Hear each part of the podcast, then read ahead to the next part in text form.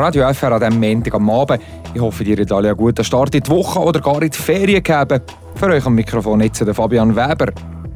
Schon das dritte Jahr hintereinander war das Jahr ein eher schlechtes Jahr für die Heppere. Das Jahr war es lang zu warm. Was das für Auswirkungen könnte haben, der Frage sind wir nachgegangen. Das Freiburger Seeland das ist bekannt für eine ganz grosse Produktion von Schweizer Biogemüse. Wir sind vorbeigucken.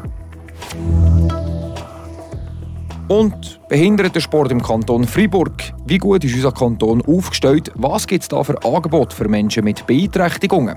Die drei Themen jetzt in den Hintergrund vom Tag. Die Region im Blick. Radio FR an diesem Montag am Abend. Das Wetter das hat am Wochenende mächtig umgeschlagen, das Thermometer. Das ist Tolkien. Ja, die warmen Temperaturen die sind durch. Der heiße Sommer oder warmer Herbst, die haben seine Spuren hinterlassen, gerade in der Landwirtschaft. Besonders zu schaffen gemacht hat das Wetter der Hepperen Produzentinnen und Produzenten, das schon das dritte Jahr hintereinander. Was macht die Hitze mit der Hepperen-Ernte und was können die Produzenten dagegen machen? Der Beitrag dazu von der Tracy Mather. Die warmen Temperaturen sind für die Hepperen einerseits ein Stress, das führt zu einem reduzierten Wachstum. Andererseits werden Insektenpopulationen durch die warmen Temperaturen gefördert. Insekten können so Krankheiten von den übertragen. Was also können die Herdöpfelproduzenten dagegen machen? Der Joel Grossrieder erklärt, er ist der verantwortlich für die Qualitätssicherung in Saatzucht und Spessagt zu Düdingen. Also es ist ja so, dass sich in den letzten Jahren Produzenten vermehrt eingerichtet haben, dass sie ihre Kulturen bewässern können.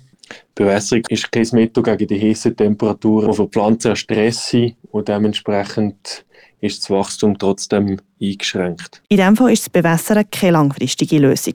Eventuell müssen wir auf andere Hepperensorten setzen, die die Hitze besser mögen und robuster sein.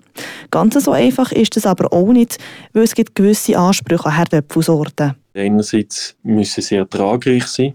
Sie müssen gewissen Qualitätsanforderungen entsprechen. Das heißt, sie müssen eine äh, gute Schale haben, wenn sie Speisekanal geben. Sie müssen gute Bacheigenschaften haben, wenn sie in Verarbeitungskanal für Pommes frites oder Chips verkauft kommen. Und sie müssen Resistenzen gegenüber gewissen Krankheiten haben. Die Schwierigkeit ist aber, dass es nicht eine riesige Palette an Sorten gibt, die genug hitzeresistent sind.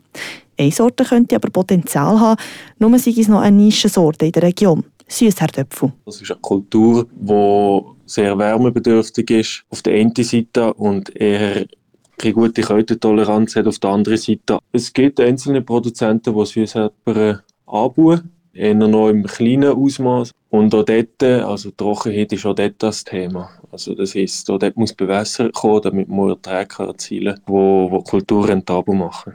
Schaut man aber in die Zukunft, ist die Sortenwahl sicher eine Lösung für das Problem, sagt der Joel Grossrieder. Auf der anderen Seite ist es so wichtig, dass man eben Massnahmen trifft, dass man sich dort, wo man kann, auch einrichtet, für die Kulturen können zu bewässern. Also es sind nicht Sachen, die Produzenten kurzfristig machen können, sie eher, sage jetzt mal, langfristige Anpassungen, die man diesbezüglich muss treffen muss. Es ist wichtig, dass man für die Herdöpfelproduzentinnen und Produzenten Lösungen findet. Nicht nur, weil die Nachfrage sehr hoch ist, sondern auch, weil man mit dem Anbau von Heppern eine Versorgungssicherheit schafft. Sind wir gespannt, wie die Hepperenproduktion sich also vielleicht in den nächsten Jahren verändert. Wir bleiben gerade in der Landwirtschaft und gucken jetzt ins Friburger Seeland. Das Kerzers kommt im grossen Stil Biogemüse produziert. Der grösste Produzent dort heisst Terraviva. 80 Biobetriebe aus der ganzen Schweiz liefern jenes Produkt dem Grossverarbeiter. Eine Grossproduktion unter dem Biolabel. Ist das ein Widerspruch oder völlig kompatibel mit den Bioknospen? Der Beitrag von Martin Spinde.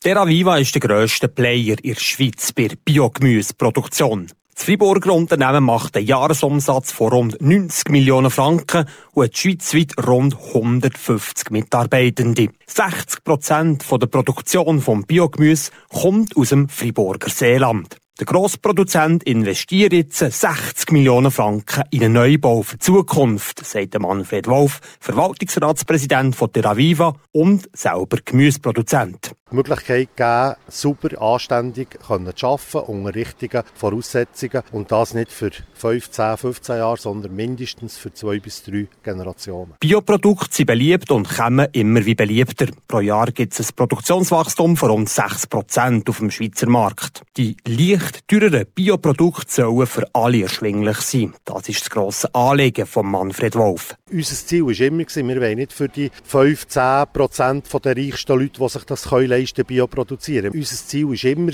Biogemüse zu Konditionen zu produzieren, die sich alle Leute leisten können. Das haben wir hergebracht. Man sieht, in den letzten 10, 15 Jahren ist eigentlich die Preisspanne, die Differenz zwischen konventionellem Gemüse und Biogemüse eigentlich immer kleiner geworden. Der Manfred Wolf hat vor über 30 Jahren angefangen mit der Produktion von Biogemüse und ist heute der grösste Produzent vom Land. Grossproduzenten mit dem Biolabel geht das Hand in Hand. Das ist ja kein Widerspruch, erklärt der Emanuel Egger, Biologe und Spezialist von Biodiversität wir müssen wie gleich auch unsere Lebensmittel von einem Ort haben. Und denken, wenn wir an Produktion haben, an Bioproduktion, die hier ist, ja, ist sicher vorteilhaft. Nicht, dass wir alles einfliegen oder einschiffen.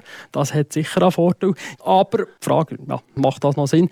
Ich denke schon, dass das auch noch, auch noch Sinn macht, in, de, in diesem Stil dort, das zu haben. Rein von der Nachhaltigkeit hat der Biobetrieb Vorteile. Aber was nein mit der grossen Masse, Verpackung und so weiter ist, das ist schon ein anderes Thema. Aber rein Biodiversitätsförderung und hier haben wir gleich Richtlinien in der Schweiz, verschiedene Label und die muss man angewendet haben. Erklärt der Emanuel Egger und guckt der Biogrossproduktion positiv entgegen. Wenn wir unsere Nahrungsmittel in der Schweiz produzieren, die, die Standards erreichen, ja, dann müssen wir wahrscheinlich auch ein bisschen grösser produzieren. Und Bio, denke ich, ja, ging um mich mehr, hoffen sie mal. Von dort her, ja, macht Sinn. Sagt der Freiburger Biologe Emanuel Egger. Hier den Hintergrund vom Tag, da machen wir jetzt weiter mit den News von dem heutigen Tag. Die kommen von der Leandra Varga. Heute Nacht gegen 2 Uhr früh wurde in Schwarzsee ein Bankomat gesprengt. Die Täterschaft ist immer noch auf der Flucht, wie die Kantonspolizei Freiburg heute Mittag auf Anfrage bestätigt. Polizeipatrouillen fanden weiterhin nach den Tätern und einem dunklen Auto. Die Spurensicherung der Polizei ist vor Ort, eine Untersuchung ist im Gang, so die Polizei weiter. Zeugen werden gebeten, sich bei der Kantonspolizei zu melden. Gestern Nachmittag kam es auf der Autobahn A1 zwischen Payen und Amanche zu einem Unfall zwischen einem Auto und einem Motorradfahrer. Dies teilt die Kantonspolizei Freiburg mit. Der 60-jährige Automobilist kam nach einem Überholmanöver auf die Gegenfahrbahn und kollidierte mit einem 79-jährigen Motorradfahrer. Dieser verletzte sich beim Sturz schwer und wurde mit der Rega ins Spital geflogen. Die Fahrbahn zwischen Payan und Amosh war für den Einsatz während knapp zwei Stunden gesperrt. Und die Berner Regierungsrätin und frühere Nationalrätin Effi Alemann von der SP kandidiert erneut für den Bundesrat. Das hat die 45-Jährige heute vor den Medien in Bern bekannt gegeben. Die Juristin ist die erste Frau, die sich um die Nachfolge von Alain Berset bewirbt. Alemanns Kandidatur ist die sechste im Rennen um den frei werdenden SP-Sitz in der Landesregierung. Bereits fünf Männer haben ebenfalls offiziell ihr Interesse am Bundesratsamt angemeldet. Daniel Josic aus dem Kanton Zürich, Matthias Ebischer aus Bern, Beat Jans aus Basel-Stadt, Jon Pult aus dem Graubünden und Roger Nordmann aus dem Kanton Watt. Die Schweiz das ist eine sportliche Nation. Denkt mal dran, wie viele Vereine gibt es bei euch in der Gemeinde? Laut dem Bundesamt für Sport da gibt es Stand 2016 in der ganzen Schweiz rund 20.000 Sportvereine. Anders sieht es aber aus für die Leute mit Beeinträchtigung. Die können nicht aus so vielen verschiedenen Angeboten aussuchen. Es gibt schweizweit nur gerade etwa 90 Vereine, die zum Schweizer Verband Plussport gehören und eben exklusive Sportaktivitäten für Leute mit einer Behinderung anbieten. Wie sieht er das Angebot im Kanton Freiburg aus? Die Patricia Nägelin hat beim Amt für Sport nachgefragt. Das Amt für Sport ist für alle sportlichen Aktivitäten im Kanton zuständig, egal ob das Leute mit oder ohne Beeinträchtigung betrifft. Wenn ein Verein möchte ein Angebot schaffen für Leute mit Behinderung, hat der Kanton primär eine beratende Funktion, sagt der Jean-Marc Ebischer, pädagogischer Mitarbeiter vom Amt für Sport. Es gibt viele Sportvereine im Kanton Freiburg, die vielleicht gerne wette, aber nicht wissen, wie das machen und wie die da Hand anbieten und informieren und aufzeigen, was gibt es für Möglichkeiten, wie kann man das machen, wer sind Partner dazu, was für eine Art von Angebot könnte ich machen, wie muss ich das angehen. Für finanzielle Unterstützung ist die Lotterie Romande, genauer die Lorosport, die richtige Ansprechpartnerin. Über die Lotterie Romand funktioniert sehr viel an Unterstützung. Jetzt muss man einfach wissen, wie das bisschen funktioniert. Oder? Es ist ein Teil für Soziales und Kultur, und anderer Teil ist der für den Sport. Das ist, das Verhältnis ist 20 zu 80 momentan. Also eigentlich wenig Geld wo für den Sport zukommt. Und jetzt von dem Teil tut man verschiedene Aktivitäten, Angebote, Material, es kann auch Unterstützung sein im Bereich von der Ausbildung. Kann man den entweder direkt den Athletinnen und Athleten weitergeben oder den Vereinen. Die Kommission von Lorosport tut dann jeden Antrag einzeln beurteilen, egal ob es um Parasport geht oder nicht, und entscheidet, wer wie viel und in welcher Form unterstützt wird. Laut dem Jean-Marc Ebischer wäre die Idealvorstellung vom Kanton, dass es in Freiburg ein flächendeckendes Angebot an inklusiven Vereinen gibt.